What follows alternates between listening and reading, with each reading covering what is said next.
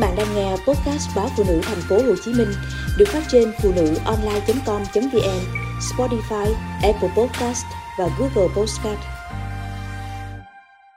Vợ chồng và mạng xã hội Một bữa nọ, anh bạn của gia đình tôi gọi điện đến nhờ vợ tôi khuyên vợ anh bởi cô nàng đang nổi cơn hoạn thư mà anh giải thích thế nào cũng không được. Chuyện là thế này, có lần anh quăng lên Facebook một vài câu thơ gì đó. Đại khái đó là nhớ nhung một người con gái nào đó. Không ngờ, chỉ ít lâu sau, Có một loạt còm của một người tự nhận mình là nhân vật trong câu thơ Với những lời lẽ tiếc nuối, thiết tha.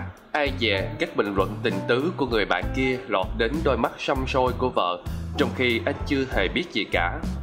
Tức thì, cô nàng cho rằng tình cũ không đủ cũng đến rồi gán cho anh một loạt tội, nào là dùng Facebook để hẹn hò với bồ.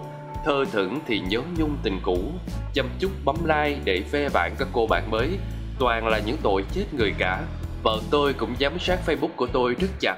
Một câu chém gió nào đó đều có thể bị đưa vào tầm ngắm. Một câu bâng quơ bất kỳ cũng được cho là có ý đồ một câu cộm của các nick nào đó thấy nghi nghi là hạch thổi một câu bình luận kiểu bông đùa đốt nhà của bạn bè bị cho là không có lửa sao có khói.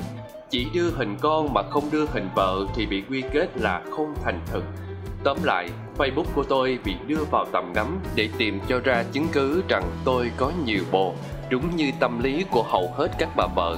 Tất nhiên cũng không hiếm người mượn mạng xã hội, các forum lóc chat để tán tỉnh nhau nói những lời có cánh hoặc mở màn cho cuộc hoài vợ hoài chồng nào đó.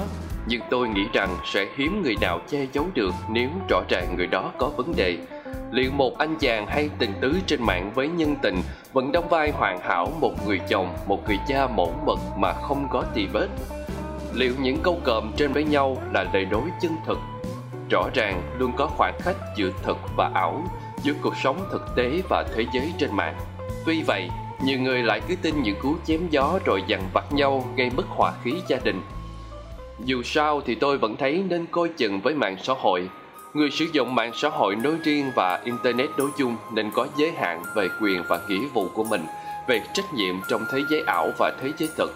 Không nên sa đà mượn mạng xã hội gây ảnh hưởng xấu đến hạnh phúc gia đình. Nói cách khác, người chơi mạng xã hội phải biết dừng. Mặt khác người bạn đời khi đọc những gì trên mạng xã hội của chồng hoặc vợ phải có óc phán đoán một cách bình tâm và thận trọng.